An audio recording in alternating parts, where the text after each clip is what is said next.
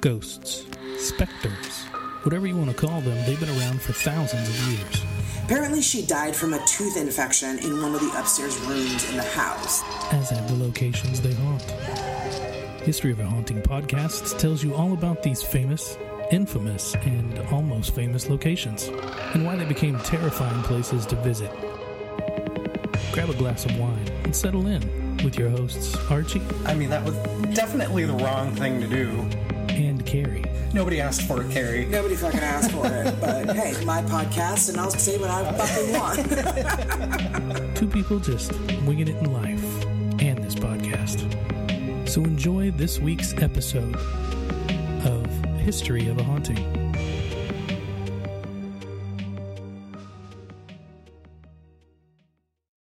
Hi, guys. Welcome to History of a Haunting. I'm Carrie. I'm Archie. And I'm Nancy, the live studio audience. Hi, Mommy. Hi. Uh, we are very excited to have my mom be a part of this episode because Hampton Court was such a roaring success. That was, that was so much fun. It was so much fun. So whenever my mom is here with us, we always have the best time, and it's just hilarity and stupidity all around. No offense, mom. I'm none taken. Um, today's episode is a lot of fun. It's a really cool place. It's actually a listener suggestion. Um, very excited uh, because Jamie M messaged us through Facebook and she suggested this location. She writes to us, You should do an episode on the Crescent Hotel in Eureka Springs, Arkansas. I have been there and it's pretty cool. Its history is very interesting and it's haunted. Oh, and for Archie, it has a resident ghost cat. Oh, God.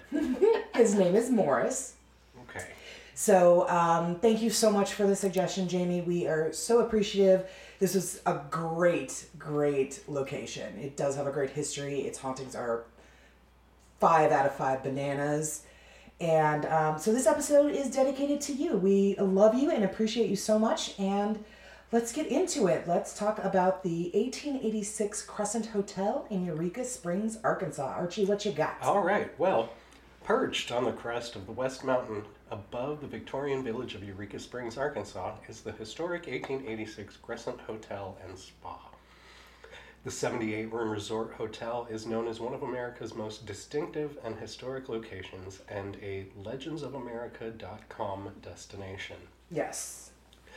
Built by the Eureka Springs Improvement Company and the Frisco Railroad, the hotel was designed by Isaac L. Taylor, a well known Missouri architect who had designed several famous buildings in St. Louis. 27 acres at the north end of West Mountain were chosen for its majestic location overlooking the valley. It was an important time in Eureka Springs history as the healing waters of the Ozarks had become well known across the nation. Yeah. People from near and far were swarming to the area in hopes of curing their ailments and easing their pains. The developers of the Crescent Hotel and Spa planned to take advantage of these many travelers by building the most luxurious resort in the country. Powell Clayton, a former governor of Arkansas from 1868 to 1870, formed the Eureka Springs Improvement Company in hopes of taking advantage of this prosperous period. Hmm. Along, along with several other investors, the Frisco Railroad joined in on the plan, knowing that the resort would spur their business. Numerous stonemasons were brought in from Ireland to begin the construction in 1884. Designed in an eclectic array of architectural styles, the masons built 18 inch walls, a number of towers, overhanging balconies, and a massive stone fireplace in the lobby. Have you seen that? I saw pictures. Yeah, it's ama- it, it's, It's- really amazing. It's beautiful. But it's interesting that the walls are 18 inches thick. Well, the, at the base. Okay, so similar to Trans Allegheny to support the weight of. Okay, I gotcha. Okay. As construction continued for the next two years, more and more workmen were hired as electrical lights, modern plumbing, steam heating, an mm-hmm. elevator, extensive landscaping, and luxurious decorations and amenities were built into the hotel. Wow. In the when, end- wait, when was this? 18. This, was this after it opened? Like, 1886 and continuing on for two years. so well before Stanley Hotel. I don't remember. I think Stan- Stanley was in the 1900s. Oh, I think so. So wow. Okay. Mhm. So for the East Coast, this place was This was Where to be? top notch. Wow. Okay. Cool. In the end, the hotel cost $294,000 to build, an extremely extravagant amount for the time. On May 20th, 1886, the grandiose Crescent Hotel opened among a mix of fanfare. The local Eureka Springs Times Echo called it America's most luxurious resort hotel. Notables from across the country attended its grand opening, which included a gala ball, complete with full orchestra and banquet dinner for 400 celebrants. Jesus. Offering large, airy rooms with exquisite furnishings, a dining room that once seated more than 500 people, and outside amenities that included a swimming pool, tennis courts, and croquet, among a beautiful landscape of flower gardens, winding boardwalks, and gazebos. Twenty person or thirty person bathroom? No, Oh, well then. Forget it. the opulence of What the a dump. Yeah. the opulence of the hotel was unmatched at the time. Immediately, the well to do of the nation began to flock to the luxurious resort hotel as uniformed footmen met them at the Frisco Rail Depot before transporting them to the inn. Once there, the guests could not only enjoy the healing waters of the spa, but also a stable of 100 sleek coated horses, mm-hmm. tea dances in the afternoon, and elaborate parties every evening with a full in house orchestra. However, the prosperity was not to last. After the turn of the century, people began to realize that the acclaimed healing waters didn't have the curative powers that the hotel and the city were so known for. Chlorine. Little by little, people stopped coming to the beautiful resort, and it closed in 1907. Not a So very less than twenty years? less than 20 years. Okay. That was a genuine question because I'm so bad at math. From 1908 to 1924, the building was utilized as the Crescent College and Conservatory for Young Women, but continued to act as a resort during the summers. However, after That's operating after operating for 16 years, the revenues from tuition and summer guests was not high enough to maintain the costs of running the large building and the women's college closed. After sitting abandoned for the next six years, it briefly reopened as a junior college from 1930 to 1934 Man, they just can't seem to keep it. can keep it going. In 1937, a man named Norman Baker arrived on the scene and brought the aging hotel for the purpose of opening a cancer hospital and health resort. Advertising. My mom's eyes just rolled so far back she could see her brain. oh, pardon me. Advertising miracle cures that required neither surgery nor painful, extensive tests, the Baker Hospital alleged that its patients would walk away from the resort cancer free. However, what was unknown to the many desperate patients who flocked to the hospital was that Norman Baker's miracle was nothing more than a scam that he had been purporting on unsuspecting patients for years. Mm-hmm. The man had no medical training and had been convicted in Iowa in 1936 for practicing medicine without a license. Furthermore, the American Medical Association had condemned the many elixirs that were sold for different ailments, including cancer. While operating the hospital, Baker was being investigated by federal authorities and in 1939 was finally arrested for mail fraud. One postal inspector estimated that Baker had made as much as $500,000 per year selling his miracle elixirs through the mail while in Eureka Springs. I think that's interesting that that's what they fucking got him on. That's, nail fraud. Sometimes that's the only way. Well, they got Yeah, Al like- Capone on tax evasion. Oh, did they? Okay, well, I guess you guys are right. Like sometimes that is the only way. I guess. Sometimes. I watch. I listen to enough true crime podcasts, and I should fucking know that. But still, this guy is disgusting. Yeah, that's that's bad. Mm-hmm. Baker was convicted to serve a four year sentence in Leavenworth. An investigation revealed that over the years, Baker had defrauded cancer patients out of approximately $4 million. Yep. And this was in the 1930s. And this is in the 1930s. Wow. That is the equivalent of seventy-four point five million dollars today. God.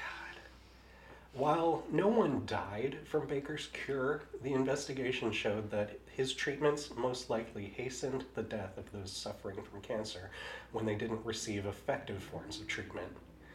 In 1944, Baker was released from Leavenworth and moved to Florida, where he lived comfortably until his death in 1958. God. During the war years of 1940 to 1946, the beautiful building once again sat empty.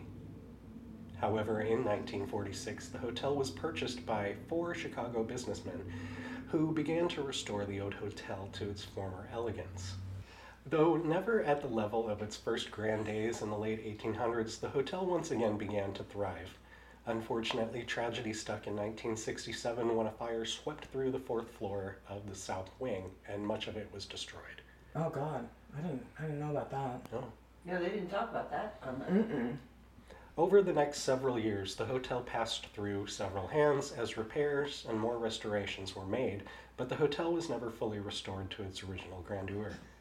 However, this all changed in 1997 when the historic inn was purchased by Marty and Elise, and I'm going to butcher this name. Roenigk. Roenigk. Yes, and it's funny that you, because the guy on the show that we watched about this place last night, he pronounces the name, and I'm like, that doesn't sound right. And we replayed it like three times. I've been racking my brain on how to pronounce this ever since How I does did it the spell? research. R O E N I G K. Oh, But- Roenigk. hearing Roenigk, I'm like, oh, it's like the first time you learn how to say Llewellyn when you're comparing to how it's spelled. Right. Yeah.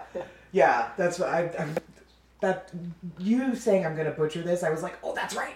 I, I have, I have something. I have something. I know. Me, me, me, me. Yeah. Right. Roenigk. I have something constructive to contribute to Archie's history for once. Yay! Yay! In May 1997, the couple announced, "In five years, we pledge to have this Grand Lady of the Ozarks back to where she was 100 years ago." But Ozark residents, having heard these promises too many times before, were skeptical. Aw. In 1997, the Roenigks began to build to rebuild the spas. That first year, a 6,500 square foot New Moon Spa opened, which include Vichy showers, hydrotherapy How do you spell Vichy? V I C H Y. Oh yeah, see, I never would have gotten Vichy. I mean, I've heard the word, but I've never, I would never have gotten Vichy. Oh, well, That's that's what I was going with. okay, wow, worldly, Jesus. um, where was I? Uh, Sorry. Hydrotherapy tub, sauna, massage, and therapy tables, tanning beds, and exercise equipment.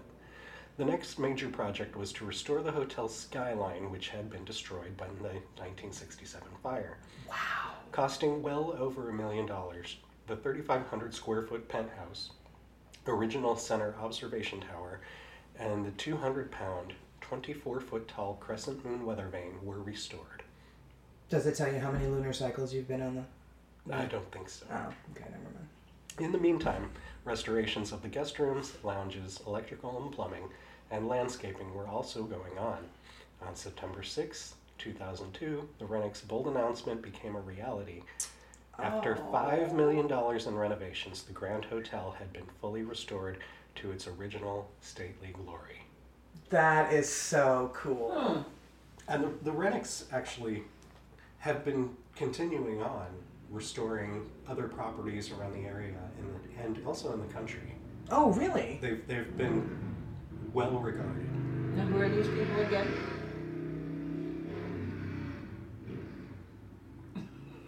Your ride's here, Terry. He came back. I think they just went in a big circle. and then he, this time he brought his motorcycle, I guess. Okay. Uh, what was your question, mommy? I remember now.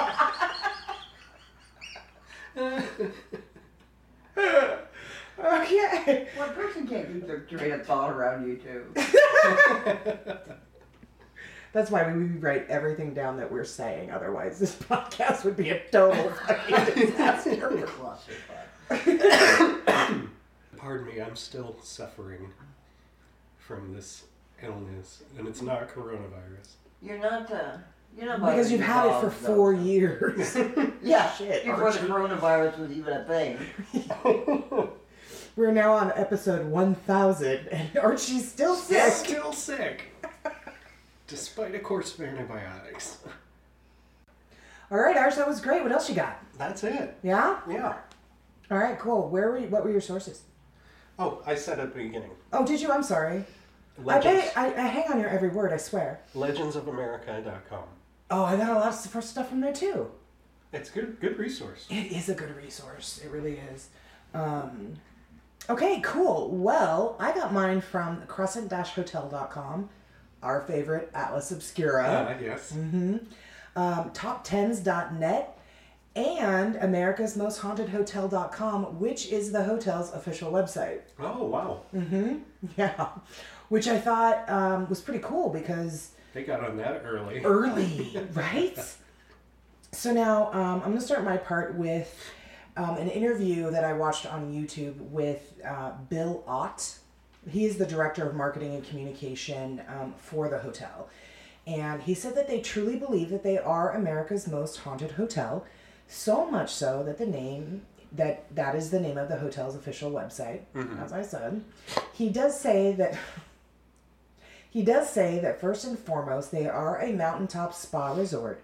Their business is primarily, and this goes in, in order of their business, weddings, because it's a gorgeous, it's a really Gorgeous, beautiful, gorgeous area. gorgeous area, gorgeous hotel. It's on the top of the Ozarks, and you can see all around. I mean, it's beautiful. Views for miles. Mm-hmm.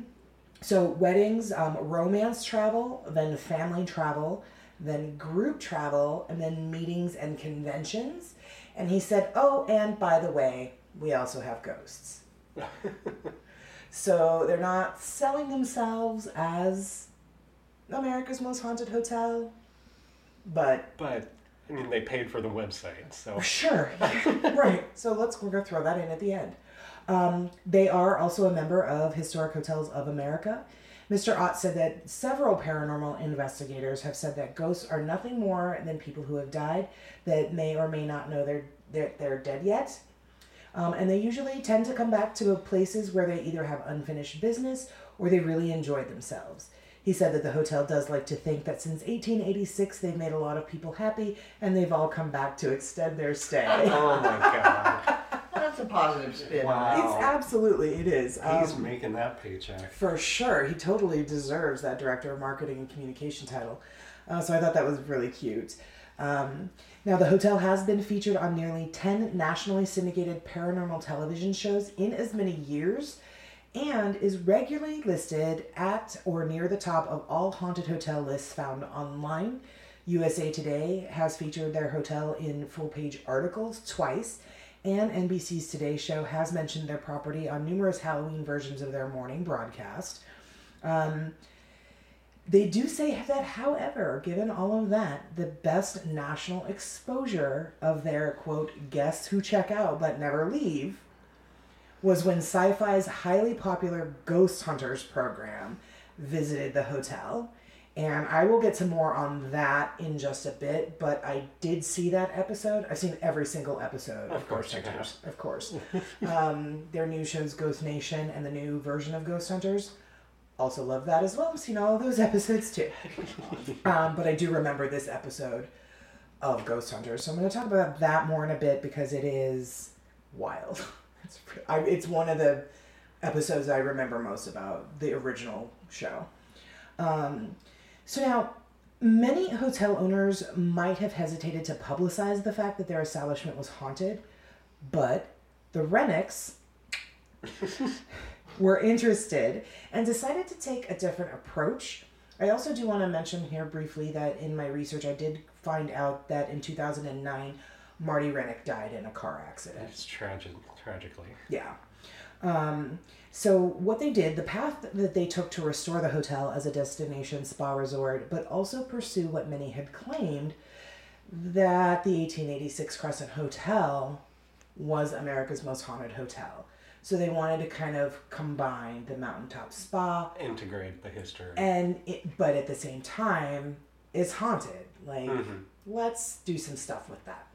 So what they did was a key part of that early pursuit they had included Mr. Roenigk pursuing and hiring two certified mediums by the names of Ken Fugate and Carol Heath, and those are both men.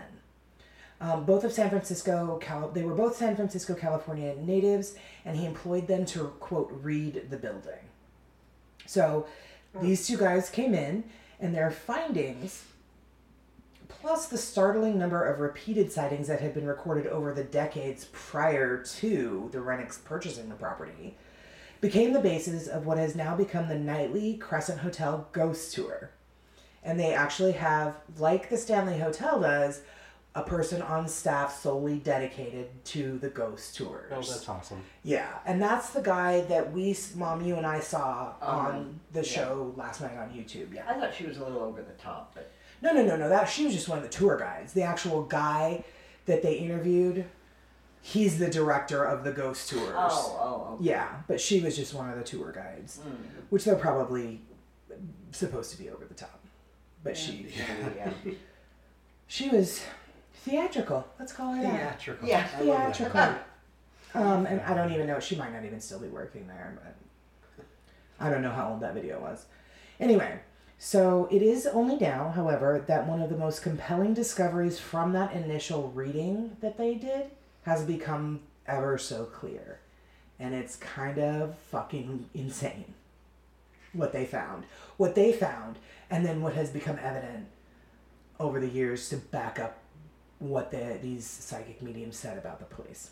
So, paranormal evidence in the form of personal experiences, orb sightings, and other anomalous photography keeps coming in, oftentimes on the tours themselves, lending credence to this ghostly legend.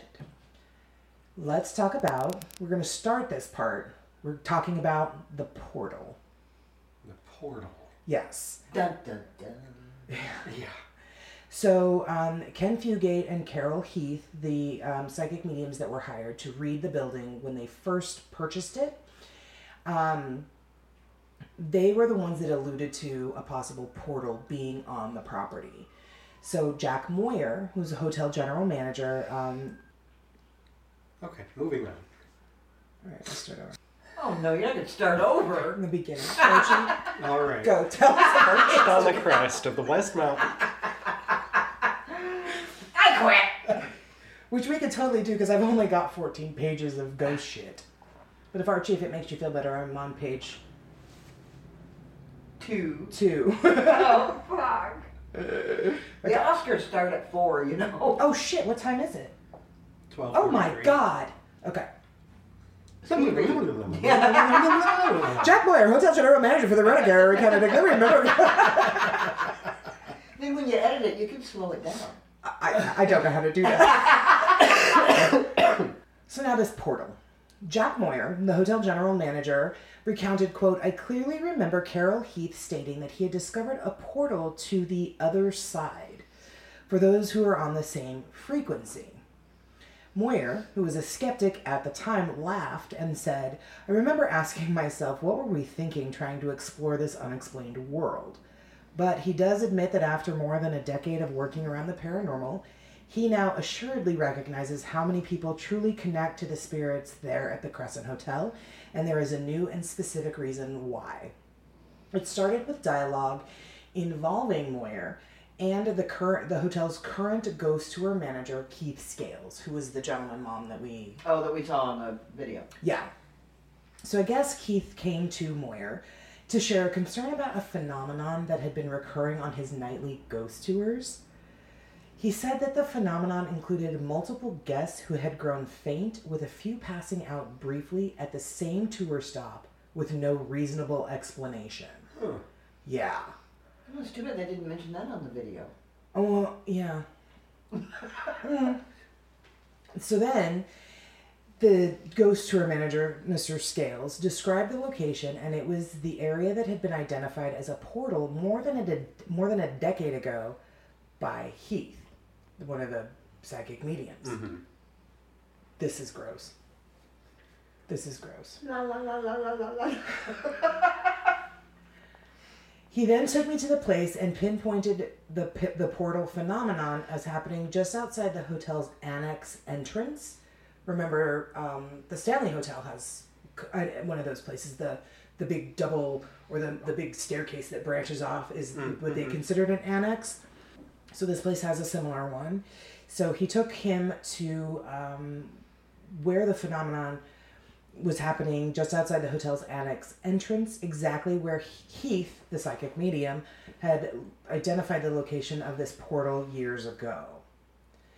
It just so happens the phenomenon has guests suddenly turning pale, falling against, and then sliding down the wall while fainting.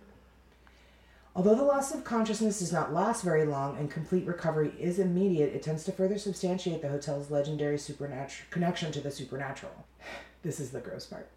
What made that moment most chilling was when Keith and I realized that this portal was directly above the morgue, Oh. located in the bottom level of the hotel. Wow. Mm-hmm. Yeah, and this video that I saw from with Bill Ott talking, the director of marketing and communication, he said most hotels don't have a morgue, and None I ever worked in. none I've ever worked in did. But you know, the um, hotel in Jerome also was a hospital. Mm. well, I suppose any of them that started out as hospitals I'm sure. had morgues. Yeah. Had So I think I need to get out of mortgage and go back into hotels and work in one of these creepy ass hotels because oh my god. Archie, describe the look on my mother's face. Disbelief, horror, and disgust. My mother. on mother. the nose, Archie, on the nose. yeah, You didn't go wrong raising anywhere raising me, Mom. I'm just. I know I didn't. Wow. wow okay. Not my, my me. Not, not, not, not me. This all comes from your father. Damn Jack. so, both Moyer and Scales agree that the most curious fact is that this event has never been known to occur anywhere else on the tour except at this one specific location, a location that sit, sits directly above the infamous morgue.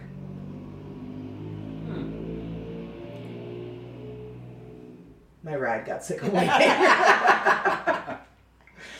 um, where there are portals to other realities here at the 1886 Crescent Hotel or not, no one can say, confirm, or deny, Moyer concluded. It's all a part of the mysterious, unexplained happenings of America's most haunted hotel. That is kind of strange. That is kind of strange. So let's talk a little bit about Bill Ott's experiences. He has worked for the hotel since 1997, and in that time, he's only had two paranormal experiences. oh, wow. Interesting, yeah. He describes himself as a skeptic and always tries to look for the explanation behind the phenomena. Phenomena. Sorry, I had to say it. Do, do, do, do. My mom is like, I can't even deal. Could you get her more wine? She's clearly. No, I'm fine. Okay, okay. Um, however, like I said, he has had two experiences that he simply can't explain. He had been taking members once um, of the show Deal or No Deal around the hotel. Random, I know, but it. it I, a person that was on their show won, or she almost won, and she was actually living at the hotel at the time. And, uh, and something happened where the show ended up they were going to buy her a home or they were going to furnish this home that she was going to buy because she didn't have any money so they were there in the ozarks they were there in eureka springs staying at the hotel hmm. because that's where the woman was living at the time oh. so it wasn't like they filmed deal or no deal there it just happened to be one of their contestants was living at the hotel at the oh, time Oh, okay. does that make a little more sense Well, I've never understood people living in hotels, but oh yeah jack Oh, yeah, bishop Jack Bishop. yep archie's like jack bishop okay. oh wow, that Good on you. That, that just makes it all so clear. Jack Bishop, Archie, Jesus. From Human Resources. No. Um, he was a really wonderful older gentleman that lived at the Ramada Valley Ho when my mom worked there. Oh, And he lived there for Oh, oh, he lived there the whole time I worked there, which was 10 years. no Six, six years. years. Six years. So, And- yeah, people do. Huh? He had been there for uh, several years before I started there. Um, yeah. He so thought he owned the place. it's a thing. okay. Okay. So anyway, um, he had been taking these members of the show Deal or No Deal around the hotel about 10:30 p.m. and they got to the Crystal Ballroom, the Crystal Room, the dining room. I think it's ballroom, or it used to be. Anyway, he, Mr. Ott, had been telling them how it's common to see people dressed. What, Mom? oh God, here she goes, Arch. This is the way it starts. This is who it This is how it goes. Buckle up. Buckle up. No, I know, I know. Okay. I gotta leave it in. Her giggle is just Yeah. the best in the world. Oh Jesus! All right, don't look at her. Nobody look at Nobody look at anybody. Nobody look at anybody. Nobody look at anybody. For God's sake. Jesus. I can't help it. I have the giggles. Breathe. So he'd been telling them how it's common to see people dressed in Victorian clothing in that room. And I guess immediately after that, they all heard what he described as a 25 to 30 seconds of what sounded like a laugh track. Just a big old bunch of people just laughing away at his story. Hey, that's Every- funny. points at mom. so they looked in the kitchen, they looked in the lobby, they had a look outside the hotel, and Mr. Ott checked, and nobody was even booked in the hotel rooms above them. There was nobody around this location, um, let alone that many people to have sounded like a huge group just yucking it up. Oh wow. Crazy, right? That's That would that's bizarre. that's unnerving. So he says the next incident was a few years later when the TV show My Ghost Story was there to do an episode on the hotel. Have you ever heard of that? I don't even know why I ask you these questions anymore. I have heard of this. oh, hey! Okay, I do it because I like to be pleasantly surprised like this. Okay, so that show was there, My Ghost Story, filming at the hotel. Okay. Mr. Ott had been taking them on a tour of the morgue, which you can do, which we will do. Knock yourselves out. Yeah, thanks. Um, and one of the cameramen asked if they could go back in there and shoot some more video because he thought he saw something. So they go back in, and the crew member says, they're down in the morgue, and the crew member says, Okay, I know there is a spirit here. We're not here to harass or bother you, but if you would be so kind as to give us a sign you're here after I pound on this wooden door. So the guy pounds on the door three times, and almost as soon as he hit the door for the third time, there was this piece of steel that Bill Ott described as being about six to six and a half feet long, solid piece of steel, about three quarters of an inch thick, quite heavy, and he's never seen it move the whole time that he's been there, because the part of the um, morgue that it was in used to also be a maintenance shed. So it's this big weird piece of steel just hanging there for whatever reason. But as soon as the guy pounded on the door, this heavy piece of metal started swinging around in a 12 inch arc. Wow. Yes, and he said what is interesting about this is that typically you expect gravity to slow it down, kind of like, you know, a a swing set or whatever. Mm-hmm. This thing swung for almost an hour while they were down there. Yeah, crazy, right? Huh. Yeah, absolutely crazy. So, um, we're going to take a real quick break. Please listen to this brief uh, mid roll, is what they're called. Look at me learning podcast terminology. Look at you. Look at me. Who are you all of a sudden? I don't even know. You've been talking to Skip again, haven't you? I have. that boy's got the goods. Um, uh, for our network that we're very proud to be a part of, Pod All the Time Podcast Network. We will be right back. History of a Haunting is proud to be a member of the Pod All the Time Podcast Network.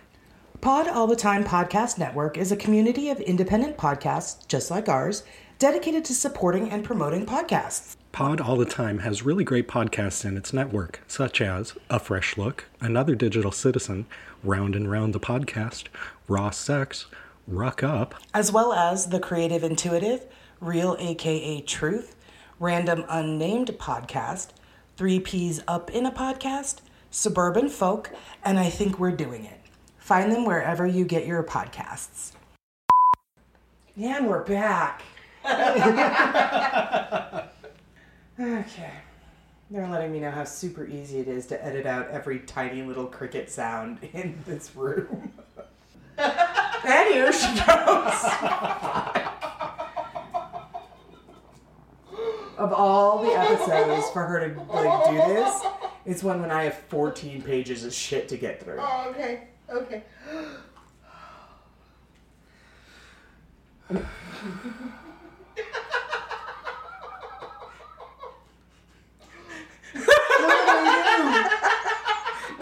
Nothing. Looking at you like, make her stop, I was I was breathing. I was because you want to laugh. All right, let me talk to you about Michael. Michael is the stonemason that you were talking about in your portion, Archie, who fell to his death during the construction of the hotel. Mm. One of the Irish stonemasons.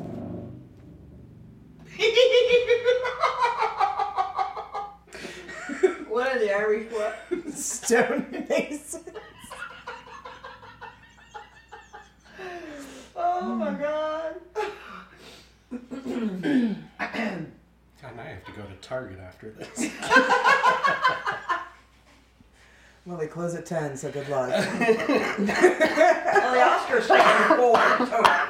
We're going to be auditioning for a co-host that don't pack up along every episode. You must pass a physical before, right? We're going to need doctor's clearance. Please send applications to hoahpodcast at gmail.com. and to punctuate it, Archie goes, God. okay. Um, break. Could somebody tell Coy to be quiet? It's going to have to be. Coy, be quiet.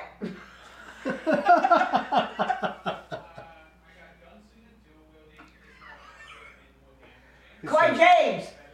Headphones. Literally, he can't hear the dogs bark, so he's not going to hear you. Do I have something I can throw at his door? Did you just text him? He doesn't have his He charges his phone, but he never He uses it. never uses it. I'm so glad he's got one.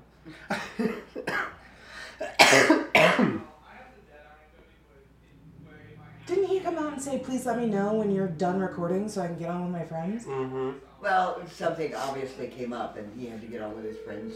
Also, that was like, you know, two hours ago. I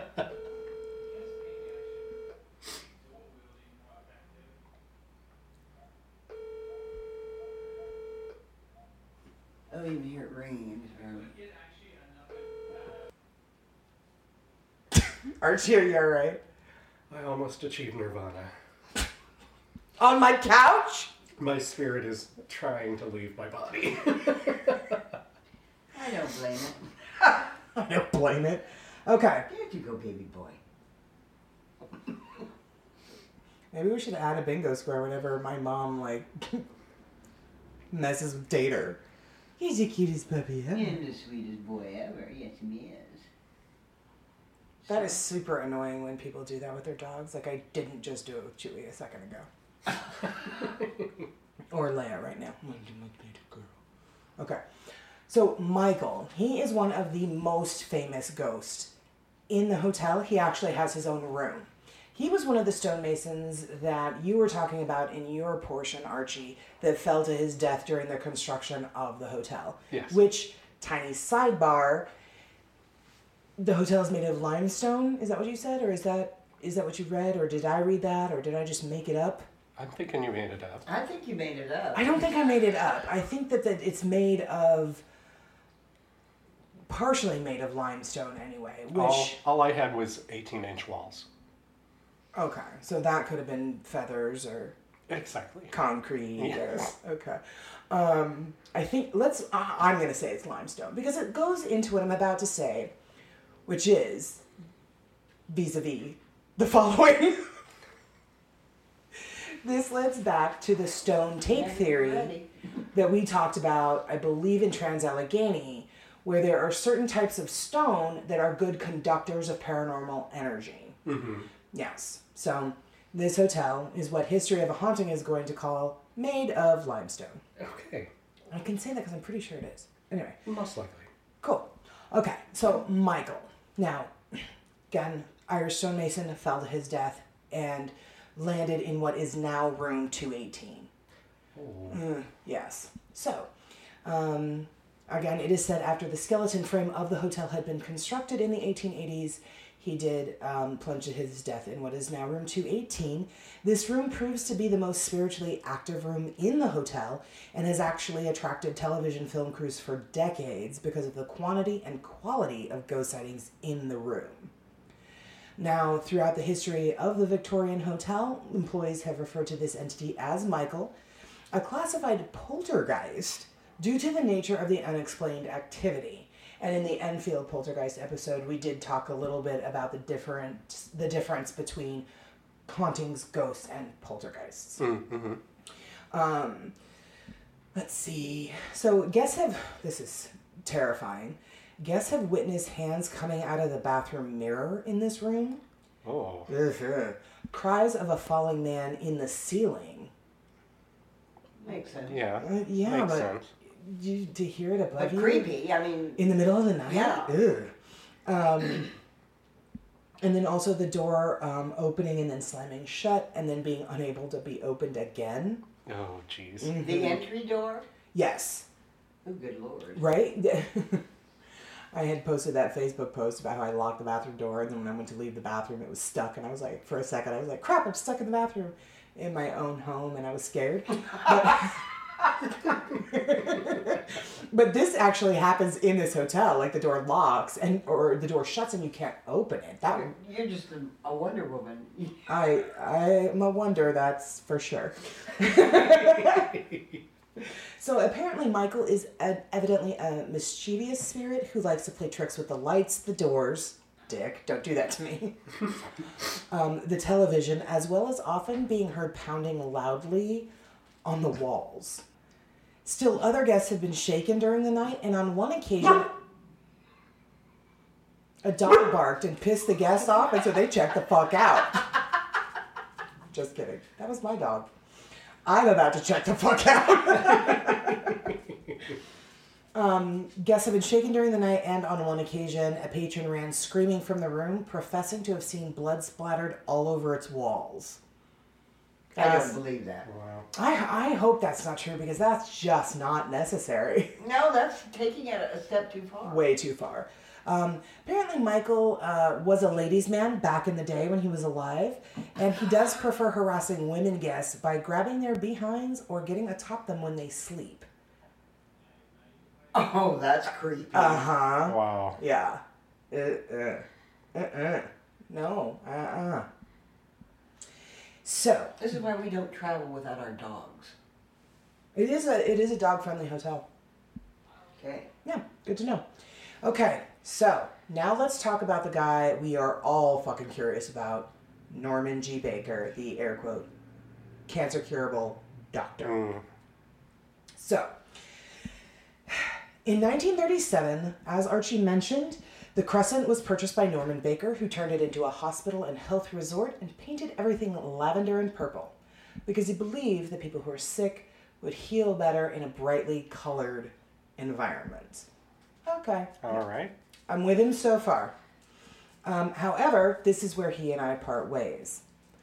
Uh, there, Baker, who, again, as you mentioned, Archie, had no medical training and had been run out of his home state of Iowa, sold cures for cancer and other ailments. hmm So, let's talk a little bit about how he um, kind of pulled the wool over everybody's eyes. He would only accept patients with n- little to no close family, and upon acceptance to his sanitarium, he would have them sign undated letters declaring themselves much improved and well. One treatment consisted of drilling holes in patients' skulls and injecting a cocktail of spring water, corn silk, carbolic acid, and ground up watermelon seeds. What? Mm-hmm. Okay. Mm-hmm. He frequently practiced surgery in the basement. Um, this little uh, cocktail with the spring water and corn silk and watermelon seeds he, was a recipe that he stole from another con man. Oh, Jesus. Yeah, it did nothing. Right. Obviously. He is what your grandfather would have called a shyster. A shyster, yes. Most of the folks and all the videos that I saw, um, the staff of the hotel and, and things like that, they call, call him a charlatan. That's pretty much how he's known. Um, one wing of the building was sealed off and named the psychiatric ward. There, the patients who were crying out in pain would be sequestered away from prying eyes. Once the poor patients finally succumbed to either their illnesses or Baker's treatments, he had them spirited away, spirited away under cover of night.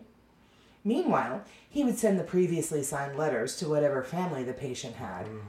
After a while, he would then send the family a sadly worded notice that the relative had in fact passed away and requesting a sum of money to take care of the arrangements. Oh my God. Uh huh. Of course, he then pocketed the money that they sent them because And he had did what already with the body? he had already he would do autopsies on the bodies, um, and then he would um, get rid of them. I don't know if he like had a buddy, you know, crematorium Chris, that he would send the bodies to or whatever to get rid of the bodies. Wow. But yeah, God, there's a lot of sick people in the world. And one is pulling up right now. And there went two of them down the street just now. you should edit that out because that might offend.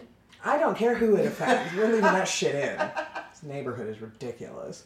We just moved. anyway. We. We don't. Yeah. Okay. Here we go. okay. So where was I? Oh yes, he would then um, pocket the money because he's dick. So once he was arrested and convicted of fraud in 1939, as Archie mentioned, he had swindled four million dollars from his patients, which, like I said at the time, equals 73.5 million dollars today, which is a fuck ton of That's a money. Yeah. lot of money. Here's what's interesting about that. Bill Gates wouldn't say no to that. I really feel like Bill Gates wouldn't do that. Well, no, he wouldn't. But I, God. He was the only billionaire that popped in in my head. Oh, okay. Um, there's also Mark, Mark Zuckerberg and Kylie Jenner. And Mike Bloomberg and Yeah, okay, we could All go those on forever. people that are all those people that we don't know and aren't benefiting from. and are likely to ever know. Never know. Um, here's what's interesting about that, and I don't. Maybe you guys have some sort of idea, but Archie, didn't you say he had to pay a four thousand dollar fine, and he went to Leavenworth for four years? I knew about Mm-hmm. the Leavenworth part. and he was um, convicted of mail fraud for selling his elixir for like five hundred thousand dollars. My question is, you said that after he got out, he sailed off on his yacht where he lived the rest of his life in I don't fucking know Belize or wherever it was. Florida. Sure, right? It's, it's very close. I'm also bad at geography. Um, but why did he get to keep this fucking money? That I couldn't find. I couldn't find That's anything about that. interesting. Yeah. I couldn't find anything about that either. Because Leavenworth, Leavenworth is a federal penitentiary. Oh, is it? Yeah. I mean, I've heard of it, but I didn't know, like. So, I would think that the federal government would have gotten. I don't understand why he was able to keep this fucking money. Unless the way he. I don't know. Unless the way he hid it away or whatever. Well, they couldn't, yeah. They couldn't get it? I, I don't know. Unless he had it. I mean, he wasn't convicted of murdering any of these patients, just by being a charlatan and, like, basically defrauding them, like you said. By being a crook. Right. But I still think because of that, how did he get to keep all this fucking money? So anyway, that was just my little sidebar of like I don't understand how the fuck. Right. Yeah. That is an interesting question. Thank you. Sometimes I have some. Yeah. Sometimes I have an interesting question or two. So anyway, as a result from this air quote hospital, the lingering spirit of a nurse dressed all in white is often seen and heard pushing a gurney on the third floor. Only spotted after 11 p.m., the time which, interestingly, was the time that they used to move the deceased out of the cancer hospital away from the rest of the patients. Oh, Yeah. jeez. The ghostly spirit then vanishes when she reaches the end of the hallway. Others who have not seen the apparition have reported the sounds of squeaks and rattles that sound like a gurney rolling down the hallway. However, that being said, I did see, I did watch the Ghost Adventures episode of this hotel. It just aired last year, and they actually heard the gurney too.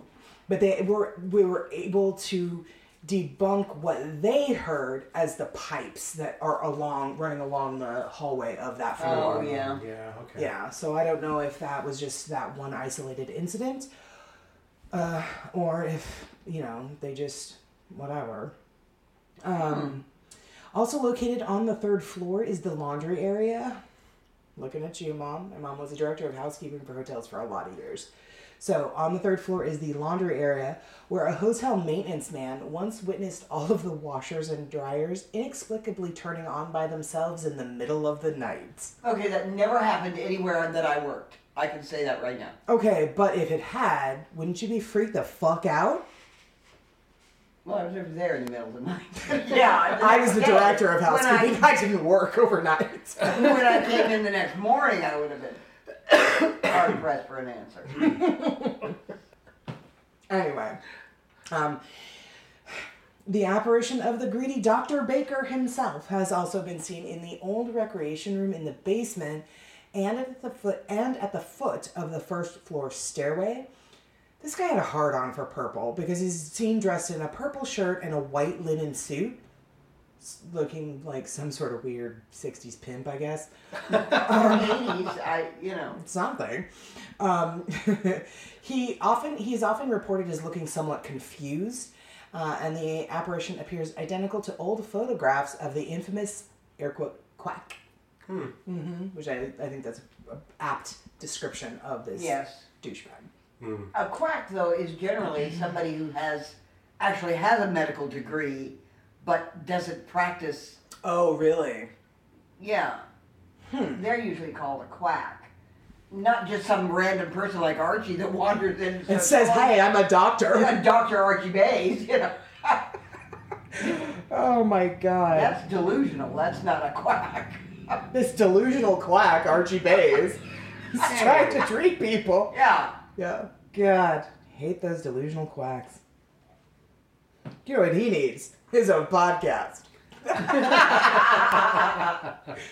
um, he is, um, like I said, he's seen in the hotel's recreation room in the basement.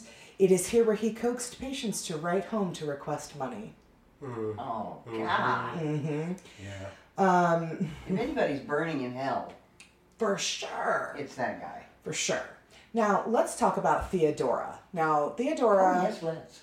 Theodora was the woman that the our, the show we watched last night. They talked about her. So this is one of my favorite um, parts of this whole entire story. So Theodora was believed to be one of the unfortunate patients of Norman Baker's. The hotel's the hotel's housekeeping staff sees this female ghost often. They describe her as a shy elderly woman, oddly dressed, who calls herself Theodora. No. Well, then why would why she calls herself Myrtle, but we everybody else calls her Theodora. I'm sorry, that was a dumb note. I shouldn't have put that in there. Obviously, she calls herself Theodora. Fuck. She approaches these staff members and politely introduces herself and then vanishes right in front of them. She is also often seen um, looking for her keys to her room, which she has her own room. It is room 419. So, Oh, that woman. Yes. So, the founder of Paranormal Incorporated, his name is Rich Newman, um, he has been investigating the paranormal for more than 10 years, and he shared these experiences with hotel management. He says, I don't know if the television crew spoke to you after our night monitoring Theodora's room, room 419, but we had quite an exciting night. While monitoring our subject sleeping in that room, which. Ew. Archie, we're going to be monitoring you while you sleep. Archie's like, the fuck you are. Good luck with that. Several lamps turned themselves on and off.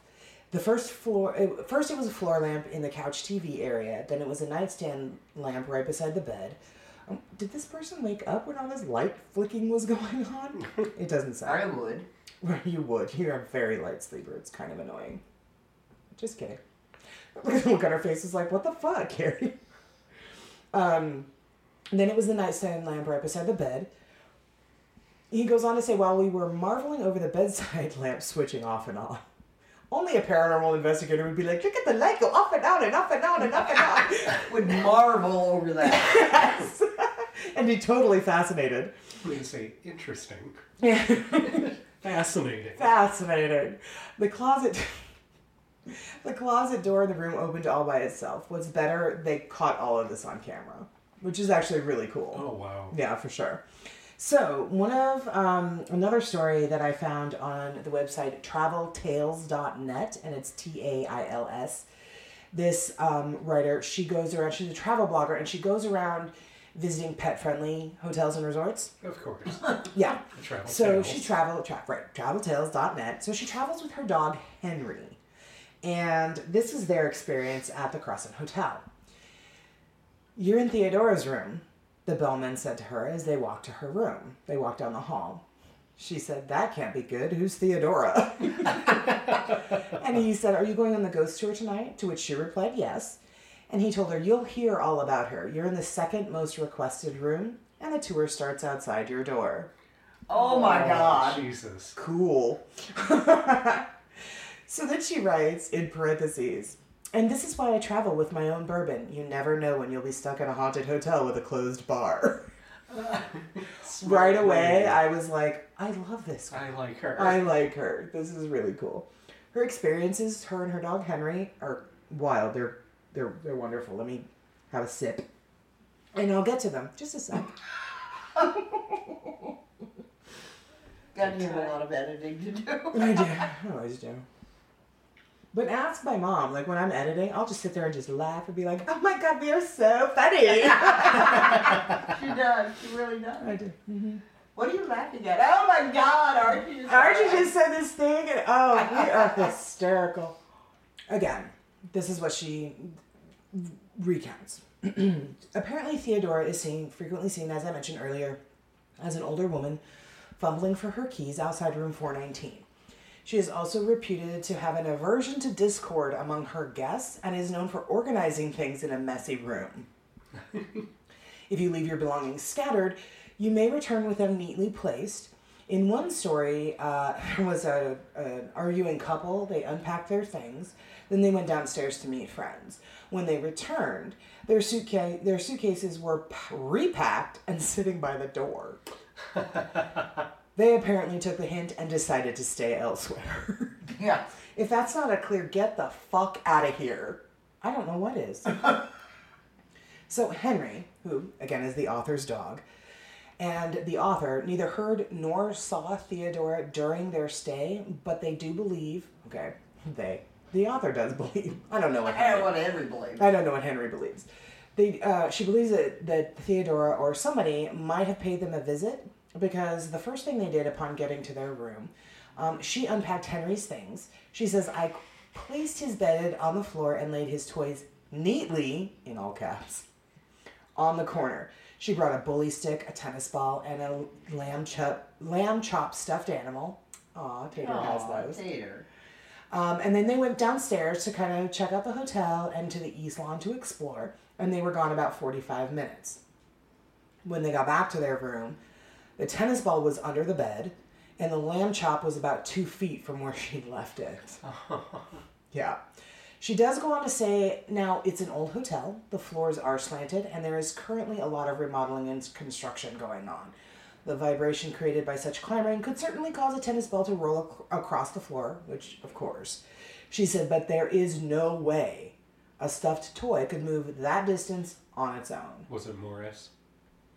Uh, no, I don't think so. No. Was it what? Morris, the ghost cat. The cat. Oh. I'll get back to Morris. Oh. She does say it was just not possible. She's like, I love this fucking author. Like, I need to follow her blog because I love her. She goes, So, I did what any Southern girl would do. First, I made myself a bourbon and water. Good girl. Good girl. Then, I closed the bathroom and closet doors. Lastly, I politely introduced myself and Henry to Ms. Theodora, and I asked her to please not rearrange my things or let anyone else bother us after finishing her drink. They then went to dinner, which, by the way, they do have pet friendly bars and restaurants in the hotel. Oh wow. Mm-hmm. Coy has a, he's on a kick. He wants us to rent an RV and take a road trip. and he wants to do it so bad that he even, like, I don't know if it was a joke or what, said that he would get his driver's license to help drive. What? He really wants to do this. Wow. Yeah, I don't know. Where does he want to go? He, anywhere. He just wants to take get an RV and go on a fucking road trip, which quite honestly does sound amazing. Because I was that I would have to be the one to freaking drive, and I don't want Yeah, to I'm do not that. driving a road uh, RV. No, no, no, no, no, no, no.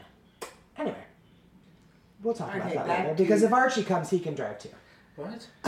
Yeah. Okay. Good idea. Good. All right. Let's go. Let's go. Get on. Get, start researching. Okay, I'll do No, that. Cool. no, Google no, that. No, no, no. We could go up the coast of California. oh, That's beautiful. That would be amazing. That's beautiful. That would probably be pretty expensive though, and I kind of want to go here You kind of want to go where? to Arkansas to this hotel. Oh, See? Archie's like, I told you. I'll oh, sit that told one. Anyway. Sorry, Sidebar Nation. Welcome to our travel planning meeting of the podcast. Okay. Um, so, um, after finishing her drink, she and the dog then met their friends and went to dinner. Um, now, she does go on to say that when she booked her reservation, she was told that dogs were not allowed on the ghost tour. However, when she checked in and she inqu- inquired again to confirm, she was told by the front desk that it would be up to her tour guide.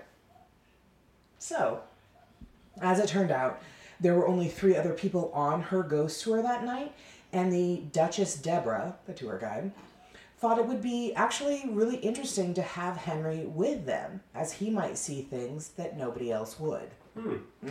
True. Uh, the author writes that she, I had hoped he would keep the ghosts at bay, but as it turns out, the Duchess was right. And boy, was she. Oh wow. Um, she writes that it wasn't until we reached the third floor that Henry seemed to see something that we did not. As the Duchess told, as Chewy And in other apparently, countries heard from. Chewy apparently is. Apparently is. So she goes on to write, it wasn't until we reached the third floor that Henry seemed to see something that we did not. As the Duchess told tales, I noticed Henry becoming increasingly restless. He hadn't started barking, so I knew it wasn't potty duties. I watched him more closely and noticed his focus kept gravitating in one direction. Our guide told me to take a picture, so I knelt next to Henry and focused my camera in the direction he seemed to be staring at and snapped several photos. In each of them, four orbs are clearly visible. The orbs never moved, and I can only assume that whatever he was watching was watching him. And here is the picture she took. Oh wow. Where's Henry? She's standing like next to him. Oh. Like back left. So those are the orbs. Yeah. Wow. And they never moved. And they never moved. Isn't that wild? Hmm. I don't know. That'd be creepy. And then she didn't seem to see them, like, with her eye as she was taking the photograph. She just noticed them in the pictures. I don't know if I would want my ghost to see my or my, not my ghost. I don't know if I would want my dog to see a ghost. Although I want to see one. Well, and you're willing to put your dogs up for I don't as know. bait? I wonder if I can bring the dogs oh with the dog. Oh my god. Anyway, she does say that they did return to their room where thankfully nothing was amiss. The other guests took a few photos and then they all went back downstairs and outside to the east lawn to see no, they drank themselves to death. right and drank themselves silly. And then started a podcast. they went outside to the east lawn to see if they could see the mist descend from the third floor balcony. Apparently, when that occurs, it's usually around 10:30 p.m., and often a woman can be seen falling to her death within the mist. That's the girl who got herself pregnant. Yeah, she got herself pregnant, which if she had just known, she probably, you know. It's rumored that they don't know if she was pushed or she fell or she jumped. Anyway, during their um, uh, the end of the tour, they actually didn't see this mist, and they were actually all quite relieved. So, let's talk a little bit about the Crystal Room or the Crystal Ballroom. Um, here, other Victorian dressed apparitions have often been encountered. Many have seen groups of 1890s dancers in full dress attire whirling around the room in the wee hours of the morning. hmm Um, this is apparently the room where, because most of their business is, is weddings, so this is the room where the wedding receptions are held. Oh no. I That's a good omen for old It Mary. is. So I want to get married in a little brown church in the Wildwood in Iowa, and then I want to have everybody go down to Eureka Springs, Arkansas for the wedding reception here at the Crescent Hotel. Because I have so many rich friends that can afford to do this kind of bullshit. anyway. Um, other reports tell of a 19th century gentleman who has been seen sitting at a table near the windows. When approached, he says, quote, I saw the most beautiful woman here last night and I'm waiting for her to return. Aww. Hmm. I know, right? He's waiting a really long time. I know. She must have been stunning like me. I wonder how many ghosts are going to be waiting around for me to come back. wow. That's my mother cackling, folks. Jesus. And I was gonna say, you never know. See, Archie's supportive. My mother, on the other hand. She's still fucking laughing. I'm laughing about the Archie being supportive. Wow. She's fucking us both up on this episode. Wow. Right. Why do we keep having her back? I know. Jesus. I still have to go to Target. You've said that like three times. It's closed like four hours ago. It's taken that long to record this fucking episode. Okay. So one time, apparently, when the dining room was closed up, the Christmas tree and the presents underneath it inexplicably moved from one end of the dining room to the other. And the chairs moved around to face the newly moved tree and gifts. Huh. Mm-hmm.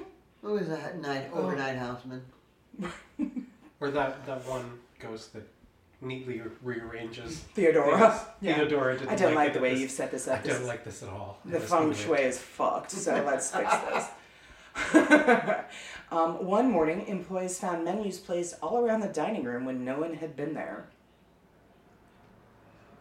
Yes. How do That's you- helpful. I was gonna- How do you build those hours? R- right? you should ask Maritza, our friend Maritza. She's in HR. How do you do that? Free labor. Freely. Is that legal, even if they're dead? No. I don't know if that's legal. Uh, mental note, ask Maritza. And then it goes to the fraud department.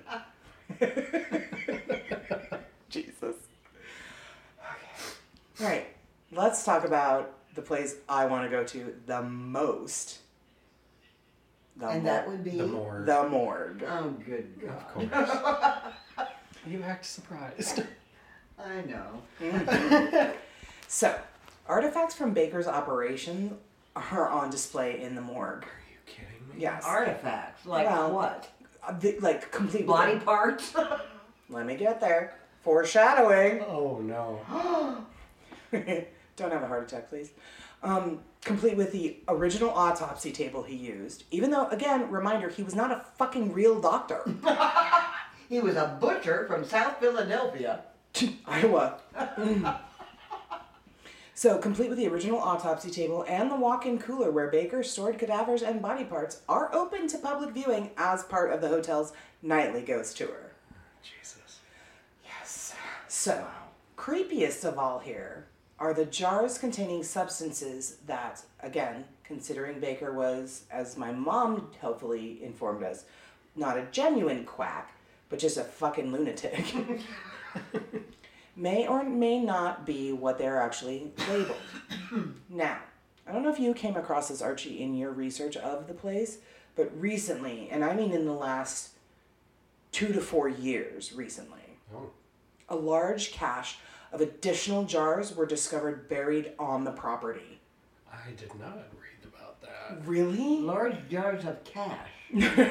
a large cache of jars. Cache?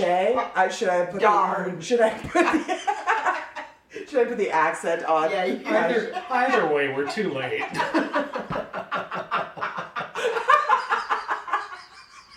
Way too fucking late. oh, that's funny. I'm going to put that in the show notes.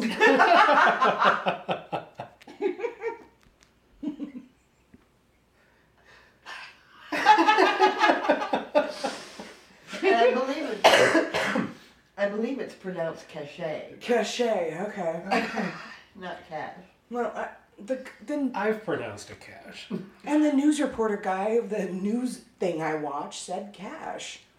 And I almost spit wine on Chewy. Oh my god. okay, here we go. anyway, recently a large cache of additional jars was discovered buried on the property. This is fucking wild. Some four to five hundred jars were found in total after the landscaping crew stumbled upon a couple of them. They then called in, they notified, you know, the hotel. They then called in an archaeological team that discovered all of the jars, along with film that was buried there too. The words on one, the film was pretty disintegrated and they weren't able to get all of it back. Right. But the words on one frame could be deciphered through the decay that read before Baker treatments. Oh, so more propaganda. Mm, yes, probably, yes. That's Mhm. genius. Are you Norman Baker reincarnated?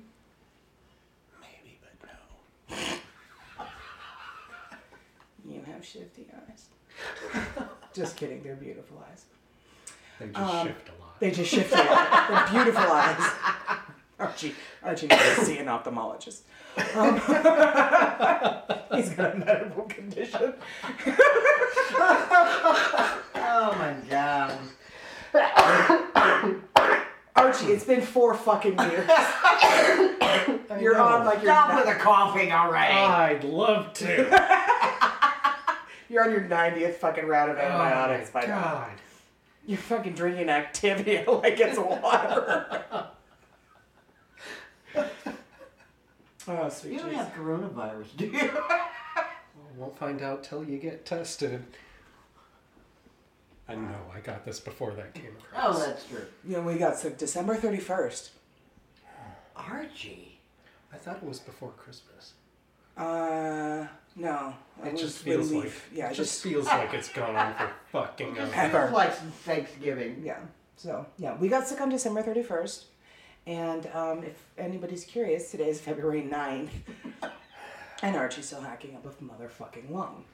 Oh god. If that sounds slightly irritated, it's just because it's hard to edit those coughs out of the episodes. Otherwise, I'm very sympathetic. I'm, I'm very sorry, everyone. So, I have a lot of fucking questions about these weird jars. Some held liquid, just liquid.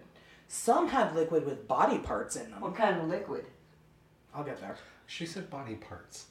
Yeah, that she, I said body parts, and she's worried about what liquid it was. Well, yeah. it was white Zinfandel. Oh, ooh. Who would ruin wine in such a disgusting way?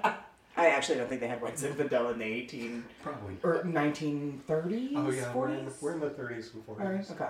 Um, anyway, so some held liquid, some had liquid with body parts in them. Still, others had what looked like excised tumors in them.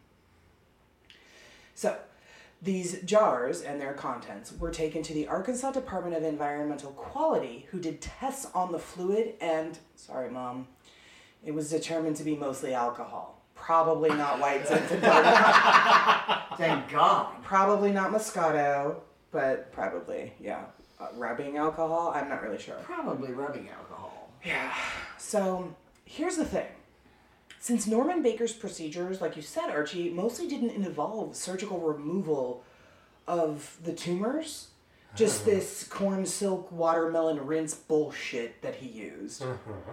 Why are these tumor? What are these tumor-looking things? Yeah. Unless when he was doing his aut- autopsies uh, after they died, maybe then he Then he removed, removed them. the tumors. Uh, some speculate that they were actually from animals, but again, the the tissue and, and all of the things they're still being tested.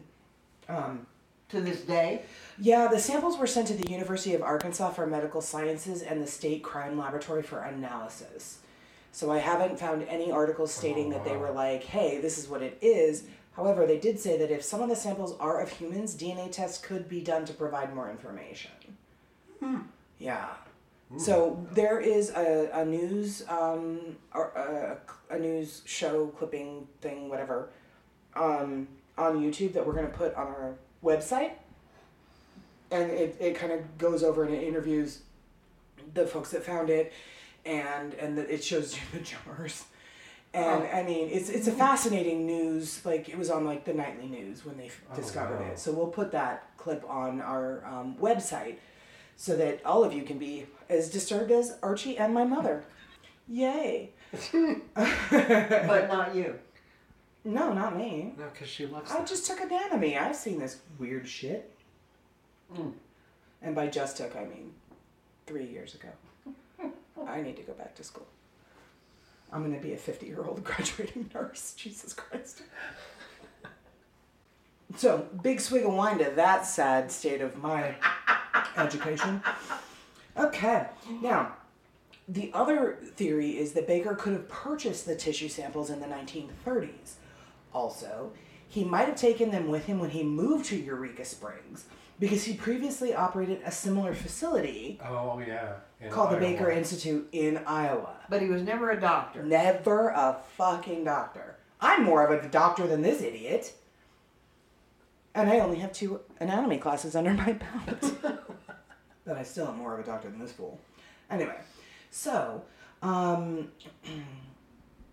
they got a quote of somebody uh, that I cut and pasted and cut out the first part of the interview. Uh, so the guy's name is Evans, his last name. And he says, sorry, Evans, uh, this is part of medical history for Arkansas, and a lot of doctors are interested in this, which I can see that. This is an insane find. Yeah. Uh, almost 100 years ago, these jars of like human tissue and shit just buried in random alcohol and on the property. Ugh. Um, so Jack Moyer, who again I mentioned earlier is the general manager of the Crescent Hotel, says that he doesn't believe Baker performed surgeries on live patients at the hospital in Eureka Springs, but he did perform autopsies on the patients who died there. Um, the records do indicate that 40 people were taken from the hospital to the mortuary during the just 20 months that Baker operated the quote hospital. Wow. Wow. Mm-hmm. And like a Archie, month. And like Archie said, like they he was giving them these weird fucking treatments, but they weren't getting the proper medical care, even in the 30s and 40s that they must have had for cancer back then. Mm-hmm. So it was just escalating. The the the it, Prolonging. yes, just awful, awful, awful. And like you said, he might have what he was doing to them with his treatments was probably just exacerbating that fucking problem. Mm-hmm. Yeah. Disgusting. Anyway, so this morgue, a group of girls spent the night in the morgue Why? be- because I would. I was gonna say you can't make imagine Carrie's the only person like that. Yeah, there's tons of me. However, unlike me, these girls used a Ouija board to communicate with whomever or whatever might be there. Oh Jesus. Ouija boards never end up well. Again, cannot stress this enough. History of a Haunting podcast does not condone or support the use of Ouija boards in any fucking Absolutely situation. not. No. Now, in this particular situation, um, a camera or a camera that the hotel keeps in the upper corner of the room, as they have throughout the entire property, um, captured a bizarre orb that flew through the room as the girls were asleep, right as the timestamp on the video hit 22 22 22, or 10 22 p.m. and 22 seconds. I actually do know military time, so I didn't need to look that up. And I'm going to say that because I'm pretty fucking proud of that. anyway, um, what is interesting about this particular time, 22, 22, 22, is that numerologists state that this is the highest sequence of manifestation of spirits. Interesting. That is interesting. Um, I did watch the video. It is a really quick, like, psh, I mean, it, it Zoom. yeah, it could be anything. And they slowed it down twice, and it still was like really fucking fast across the camera. Wow. It really could be anything. Um, but anyway, so like I said earlier, Ghost Adventures has done an investigation here, Natch.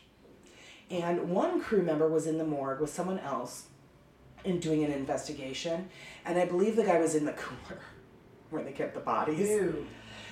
That's just creepy. The bodies are not still there. But I don't care. Anyway, they heard a banging on the wall of the cooler, and upon investigation, they found that they were the only two down there. But creepy. It freaked me out. I really, I, we can't go into the morgue at Phelps Dodge Hospital, but I really fucking want to. Sorry, Mom. Anyway, and another time, while setting up their equipment um, in the morgue, they before they got their investigation underway, they heard footsteps, and then when they were, the folks were at what they call um, command center or ground zero or uh, wherever they set up their fucking bank of monitors. When they were looking at the video the camera was filming, they noticed a curtain down there was moving, almost like blowing in a breeze. So they sent, so Zak's like, I sent Billy down to check it out because Zak's a pussy and won't go fucking check it out himself. Poor Billy. Won't go check it out himself. But anyway, so the guy goes down there to see what the cause of it is, and as the guy walks in, the curtain inexplicably just stops. Stops moving entirely. So while they were setting up their equipment in the morgue, they heard footsteps. So as soon as the guy got down there, the curtain just stopped moving. Um, no draft, no breeze, nothing was found to explain why this curtain was just billowing away and then abruptly stopped the minute the guy walked in there. And it's downstairs in the ba- it's a morgue. Right. You know what I mean? There's nothing going to be down There's there. no draft. Exactly. There's no window. There's no. Nobody wants to fucking smell that. no. So, there was a person that stated that their la- their most recent experience was in the morgue, and at the very end of the tour, when the ghost tour guide was trying to contact a young man, this particular um, guest stood at the very edge of the freezer, and his friend had stood right next to him with her back to an empty hallway that they had all just come through, so they knew nobody was behind them. When the guide was trying to communicate, his friend whispered to him, asking if he had heard that. And he turned to her and said, "I only heard a child say something that I couldn't, that he couldn't make out." Um, he then turned around, back around, and was listening to the guide. A few minutes, a few moments later, the friend asked him again, "Did you hear that?" And he said, "I asked her what she had heard. Uh, she stated that she was hearing breathing in her right ear, between of them." Ooh. Uh huh. And he didn't hear it, but she did. Um, so he kind of bent his head a little and he tried to listen, but didn't hear anything. So he just kind of brushed it off and told her, I don't hear anything, and turned back around. So the girl would not let this fucking go. she then told him to hold her hold his breath so that she could listen because she thought maybe it was him breathing. You know how there are some people that are just like which I can't It's like stand. me. Like Archie, Jesus, Archie, could you stop breathing for fuck's sake? No. Um, so she told him to hold his breath so she could listen, and he did so for about 20 seconds. After a few more seconds, she was like, You don't hear that? Wow. Yeah, he heard nothing. So this time, the look on her face was of horror, and she started getting tears in her eyes because she was freaking out. He shook his head and again turned back to listen to the guide. So this guy's obviously a very concerned and caring friend. Meanwhile, the girl is having a fucking panic attack. Meltdown. Suddenly, oh, I'm sorry, Leia, am I bothering you? So, the guy says, suddenly it felt as if someone took both their hands and slowly expanded their fingertips widely on the back of his head, and he turned around, but there was nothing there. Why? Because he was standing up against the wall, Oh. and nobody could have done that. But he felt somebody kind of almost like turn, like put their hand on the back of his head as if to say, fucking pay, like, pay attention. You know how you see people, asshole parents do that to their kids and aren't fucking paying attention? They're like, look over here. Look over. Yeah. Yeah. That would have. Mm. Like I said in a couple of episodes ago, I've Leia never had. That's creepy. I know, Leia's very concerned. Grandma, protect me. okay, here is where we come, Archie, to Morris, the cat. Oh, finally. There is more than one animal at this uh, hospit hotel. Hospital. Hospital, hotel. Hospitotel. I don't know. Um, first, Morris the cat. That Jamie lovingly referred to because everybody, our fans know you have cats and you love cats, and so if there's a ghost cat, Well, have cats. you. Archie loves cats. No. He okay. He loved his cat I Callisto. used to. I used to love cats. Yeah, he But loves. I lived with far too many. but he loves Shadow. Don't let him fool you. Shadow- Don't let him fool you. Shadow loves me. Okay. Anyway, so Morris the cat, his ghost is thought to hang around the um, the morgue area because it, it was also used to be the maintenance shed. Morris, this is cute, was the hotel manager for 21 years before passing away in 1994. A cat Yeah, was the manager. sure. I can see that. Right, don't they're fucking bossy. But um, what I'm most impressed about is a cat that lived 21 years. Art, does that It's been known to happen. Is it? Okay. Um, he is buried on the property, and a headstone marks his grave. Oh. I know. Well, wow, he got more than a lot of the guests that stayed there. A lot of the patients, anyway. Guests have frequently reported the feeling like something like a cat brush against their leg. In addition to Morris, there is one other pet ghost. That is the Saint Bernard, that Norman Baker used to own. Oh. Yes, and his sloppy wet kiss is another sensation reported to occur, Oh, which has wow. got to be tremendous because he was a fucking Saint Bernard. Yeah. Wow. yeah. Um, so some of the other experiences that folks have felt is, um, like I said, uh, the laundry room. Um, that seems to be kind of a, a hopping area. The washers and dryers inexplicably turn on in the middle of the night by themselves. Yeah, uh, creeping maintenance and the overnight housekeeping staff totally out. Um, Another one, one of the workers at the hotel received a phone call coming from the recreation room in the basement, but nobody was on the other end of the line. When employees went down to the basement to check out who was on the other end, they did notice that the phone was off the hook, but nobody was down there. Oh. hmm What's even more frightening is that the room was locked up. And the only way to access the room was to unlock it with a key that had was safely put away at the front desk. What? Hmm. Fuck. Um, one morning, slicing vegetables, a cook at the hotel saw the apparition of a young boy with glasses dressed in old style clothes and knickers skipping into the kitchen. Cute. Cute. Um, another morning, the same cook experienced pots and plant plans. No, pots and pans. Go ahead, say it. I'm not going to say it. Words are hard. Flying off the hooks.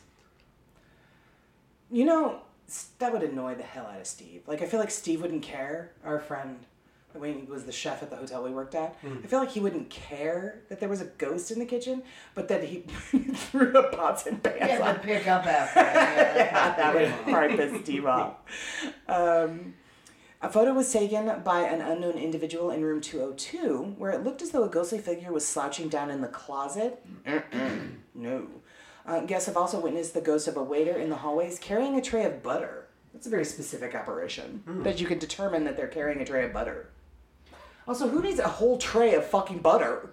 God, that's a heart attack waiting to happen. Archie raised his hand. Wow. Okay. Um, there is also a well dressed man with a mustache and a beard wearing Victorian style clothing, along with a top hat, because he's fancy. He is often be- being seen at the bottom of the stairway as well as at the bar. Is that you? Probably. Probably. While several people who have seen him have tried talking with him, he just sits quietly at the bar before vanishing. Also Archie. True. true, true. if you don't know what Archie's like, please listen to the Queen Mary episode and you'll find out. Oh, God. Please don't.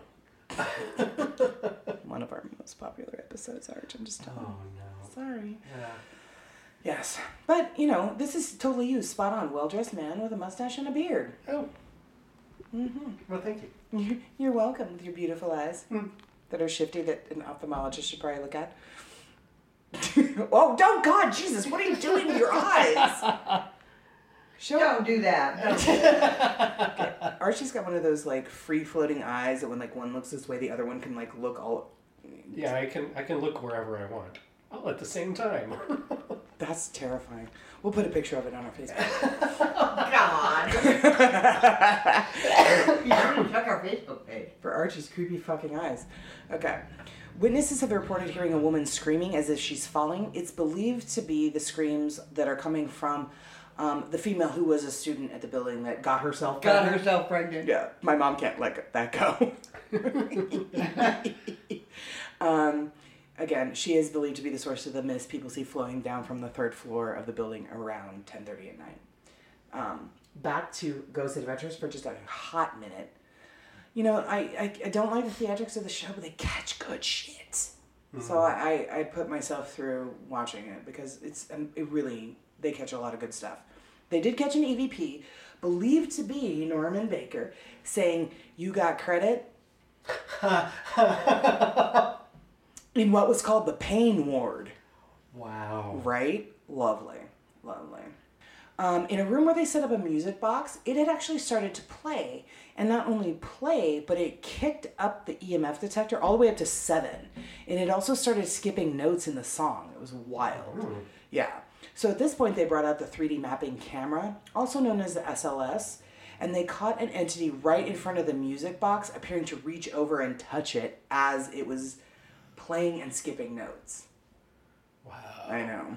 So those stick figures creep me the fuck out. Oh, they're great though. I know, right? I wonder if we can get one.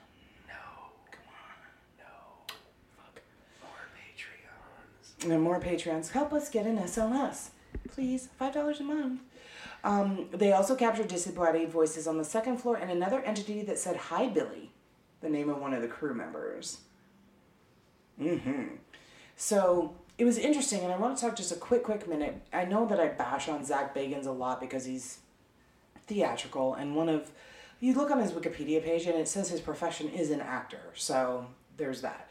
But in this particular episode, and I think that we can all kind of relate to him in this particular um, situation, he's being taken on a tour of the hotel, and they're talking to him about Norman Baker and these ludicrous fucking cures for cancer.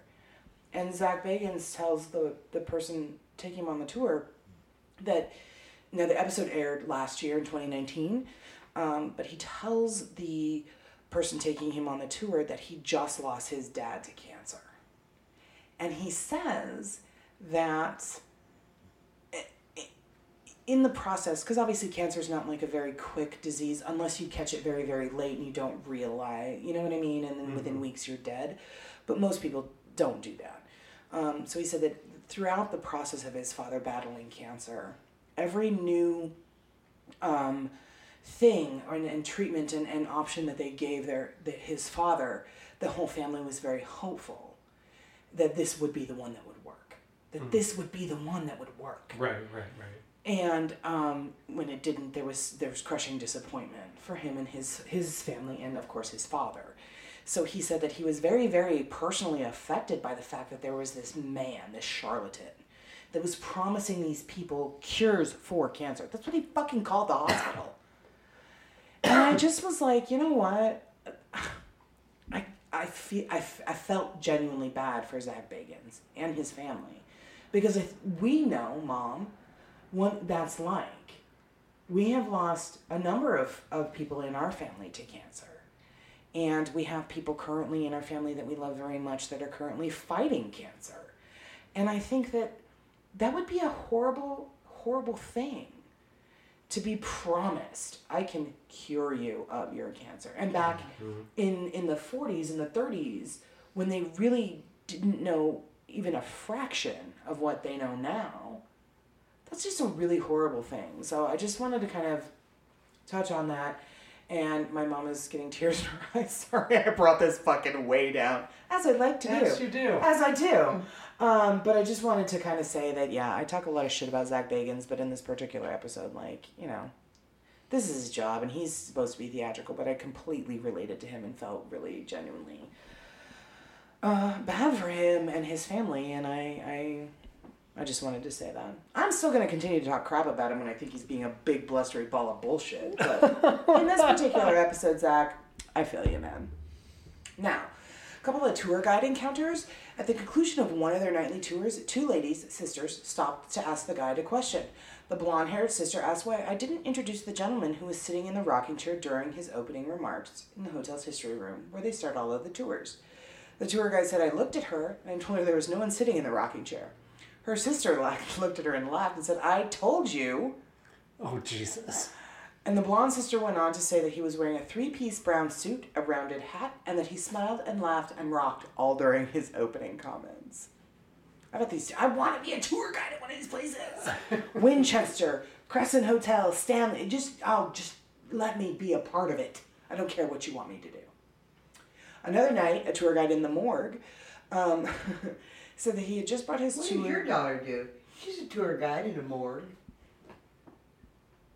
I bet you there are more people. A Oh, haunted morgue. Yeah.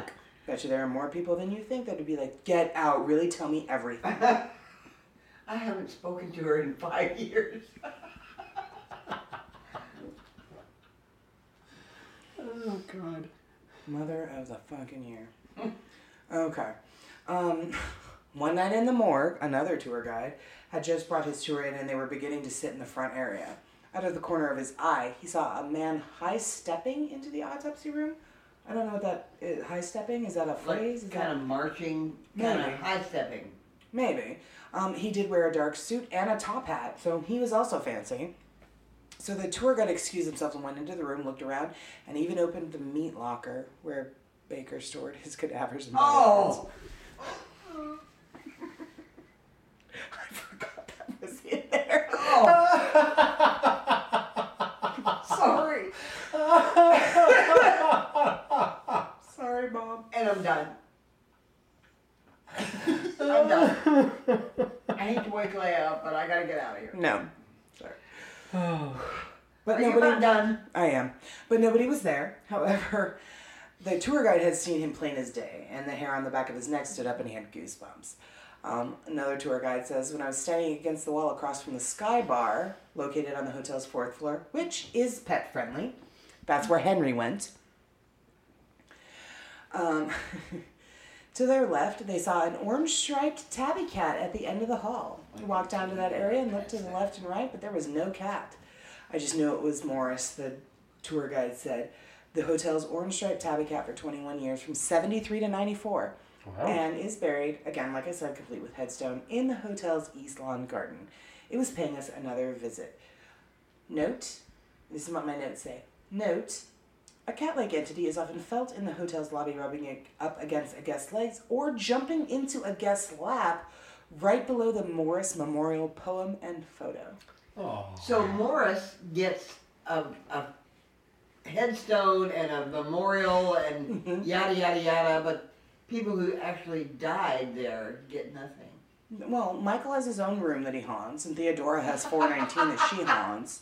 And then there's that girl that got herself pregnant that haunts the third floor wall from the third floor down. I mean, they, you know, they get stuff. Okay. She gets the third floor wall, you know, from where she fell to the ground. She gets that whole area, way bigger space than Morris. Jesus Christ, we're crass. and my last bit of haunting stuff. One night this summer, um, this is what a tour guide says. This summer in 2018, I had a full ghost tour of 24 people seated in the entranceway of the morgue. As I stood up to make my presentation, I heard distinct footsteps in the autopsy room, which was just down a short hallway from us. It sounded like someone was pacing back and forth. I had an eerie feeling that it might be a ghost. Of course, what else would it be? And that um, he said, I had an eerie feeling that it might be a ghost and that I was the only one hearing the footsteps, which apparently is a common thing, like the girl hearing the breathing. So a few seconds later, as I was presenting the story of Norman Baker, I noticed that no one on the tour was listening to me. they seemed distracted. Wow. So I paused and I asked the group, Do you hear footsteps? And they all nodded in unison with a look of terror on their faces. Which I gotta be a part of! Anyway, so let's talk about some fun facts of the Crescent Hotel. Could you wait till I die before you do all this fun stuff? My fun facts or the go to No. the. Because I can't wait till you die to do my fun facts. It's already a long enough episode. Anyway, yes, I can wait if you wuss. Thank you. Wuss back. I, I said nothing. I heard what you said. Okay. So, the Crescent has retained its 19th century character the 14 foot ceilings of the Crystal Ballroom, the elegant and hand painted lobby. Hand painted lobby, that's really amazing. Wow. Um, the upscale guest rooms, and the large verandas that allow guests to enjoy the fresh mountain air. Um, dancing legend Irene Castle has also been seen at the hotel. Oh, really? Do you know who she is? Yeah. Okay. Um, she and her husband Vernon were the best known ballroom dancers Mhm. of the earliest 20th century. Yeah. And Oh. I guess I don't remember them personally, but I remember hearing about them. good old Irene and Vern. Um, she appeared in Broadway shows, several movies, and her popularization of social dancing with her husband was actually portrayed in a movie starring Ginger Rogers and Fred Astaire entitled The Story of Vernon and Irene Castle. Oh, imagine that. catchy title. A little bit on the nose, but sure. So apparently, after the death of her fourth, fourth husband, she bought a house on a small acreage of land not far from the Crescent Hotel. And I guess she did like to spend a lot of time at the hotel, just in its Hanging bars and restaurants. I mean, four husbands. Wow, okay. Um, so, it is said of Irene that even in her 60s that she was still, quote, trim, lovely, and a fashionable lady with nothing to do but embrace the social scene, of Eureka Springs. Can't imagine it was too hoppin', but I'm not here to judge much. Of which- Broadway, but you know. Sure, whatever.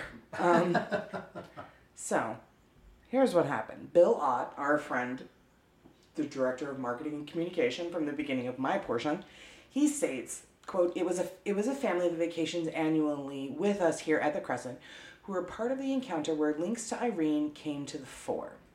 This story, which was recounted on a recent episode of Biography Channel's My Ghost Story, takes place when the mother was giving the young daughter a bath in their room, and the young girl began talking as if she was having a conversation with somebody. The young girl said there was a princess standing right behind her mother, but the mother saw nobody. The mother thought it was unusual because her daughter was using such words as pirouette, ballerina, tango, princess, castle, and bob. Words this child had never Heard. yeah. So it wasn't until the girl's father read about Irene Castle's connection to the Crescent on the hotel's blog that he was able to put the puzzle pieces together. Um, he writes, "The strange word my daughter words my daughter had said that we had made note of began to make sense. The princess was someone in a costume.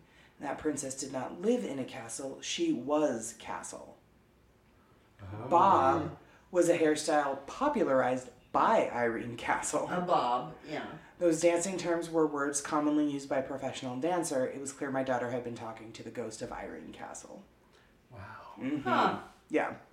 So, Ott has also said, and I, I'm going to end my portion with this. Um, we will have a husband on tour who doesn't believe a word of it, and his wife who is absolutely convinced that the hotel is haunted. But they both enjoy the tour because of the stories. One of the greatest things I like about our ghost tours is whether you're a dyed in the wool paranormal fan or one of the biggest skeptics in the world. If you don't believe, that's fine with us. You don't have to believe in ghosts to take and enjoy the tour. People enjoy the stories and the history. There is entertainment value, which I feel is a perfect summation of our podcast Oh, as yeah. well. Very much so. Yes. So, uh, real quick, let's talk about ghost hunters. They captured a full body apparition uh, on their thermal imaging camera. Do you guys know what that is? Yes. Yeah. Sort of. My flight is here to take me off to Arkansas. So thermal imaging camera basically um, detects uh, heat signatures. It's that red. It's kind of that rainbow looking camera where cold spots appear blue, and like a person standing in the kitchen, it will appear red because they're putting off heat. It basically is a heat. It's, it tracks heat signatures. So, ghost hunters captured a full body apparition while conducting their on site investigation. And it's wild, you guys. I'm going to show you here. At this place? hmm I'm going to show you the video here in a second. Um, they called it the holy grail of ghost hunting, and it is. This is the one thing. Like I said, I've seen every episode of Ghost Hunters. I I I remember their most key bits of like ex- exceptional evidence, and this is one of them. I actually thought that it was when they were investigating the Queen Mary, but it's this place, and they caught it down in the morgue against up against one of the lockers in the morgue. It's absolutely wild. So I'm going to show it to you guys here in a second, and we're going to put this same foot video footage on um, our website. Now let's talk about getting there because we're going to go. Right? Okay. Archie's rolling his eyes like, "Fuck, we go everywhere." Except we literally go nowhere. We just talk about all the places we're gonna go. that We're probably never gonna And fucking Archie go. breathes a sigh of relief. Although he knows if I can find a way, we will fucking go. like I said at the beginning, the hotel's website is americasmosthauntedhotel.com. They are located at 75 Prospect Avenue in Eureka Springs, Arkansas 72632. You want to um, inquire about rates and availability, you may call 855 725 5720. The hotel is um, located roughly 200 miles north of Little Rock, right at the Missouri state line border. Um, they're now their rates. Rooms and spa packages run 299 to $999. They've got a bunch, yeah, I mean, they've got a bunch of different packages from one night for two people with breakfast to packages of like up to groups of four. They've got mountain biker packages, ghost tour packages, motorcycle packages, and they have a ton of different packages that you can book. Wow. Um, the tours, the prices range from eight dollars to twenty two fifty. There are various uh, themed tours throughout the year, and you can definitely see their website again, America's Most Haunted americasmosthauntedhotel.com for details. You can also follow them on Facebook. So that's what I have for the 1886 Crescent Hotel in Eureka Springs, Arkansas. This is probably one of our longest episodes. It was definitely my longest in terms of notes. I had 14 pages. Jeez. Um, so thank you very much, Jamie. Yes, This was an exceptional suggestion. It was an exceptional suggestion. I didn't know. I have heard about the place. Um, have heard a couple of podcasts um, do episodes on it, but when I really got into my research, I, I was like, oh, we gotta add that. Oh shit, we gotta add that. We gotta throw that in. I mean, it's just endless. um, Michael and Theodora and this Norman Baker, dude, jeez. Um, but yeah, so yeah, this was the 1886 Crescent Hotel in Eureka Springs. Super excited uh, to do this to do this episode. So yeah, what do you guys think? It was great. This is wonderful. Creepy. Super creepy. Ton This Norman. Baker guy. Oh, Oh, what a dick. totally. Ugh. Yeah. Just a couple of So letters off from Bates. I know. I when I had first heard about this like a couple of years ago, I was like Norman Bates. What? Wait, no, wait, no. That's that's who's snoring. Chewy. Oh my. Okay, well he can because he's Gurgy. anyway, thank you very much, guys. Um, I'm gonna let Chewy lead us out to the end of the episode because, as always, please take a quick listen to our. Sp- Actually, it's Leia. Is it Leia? Yeah. Okay, Chewy and Leia, even though they're sleeping, would like for you very much to listen to our sponsor, Love Heals Rescue. Uh, please help us be a part of the solution. And Archie, what do you have to say to the folks? Well, we can be found on multiple social media platforms at HOAH Podcast on Twitter, Facebook, Instagram, um, our website, www.hoahpodcast.com, and our Patreon, backslash HOAH Podcast. We are boring my dog to death. Anyway, Mom, thank you very much for being here with us. Um, I know that this episode is a little grisly at times, and you don't really like Kind of that. creepy. Yeah, but your giggle fits are just fucking everything. Fantastic. They're fantastic. They're just everything. So thank you very much. Um, all right, guys, we will see you next week when we bring you yet another infamously haunted location. Five out of five bananas. Oh That's the rating on this one. Ladies and gentlemen, stay tuned next week when we bring you Eastern State Penitentiary. All right. Penitentiary or penitentiary? Penitentiary. Penitentiary. Penitentiary.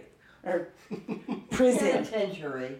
Eastern State Prison in Pennsylvania. What's the difference between a prison and a penitentiary? Archie will research that for his portion of Oh, next week's excellent. episode. Thank you, Archie. Hey!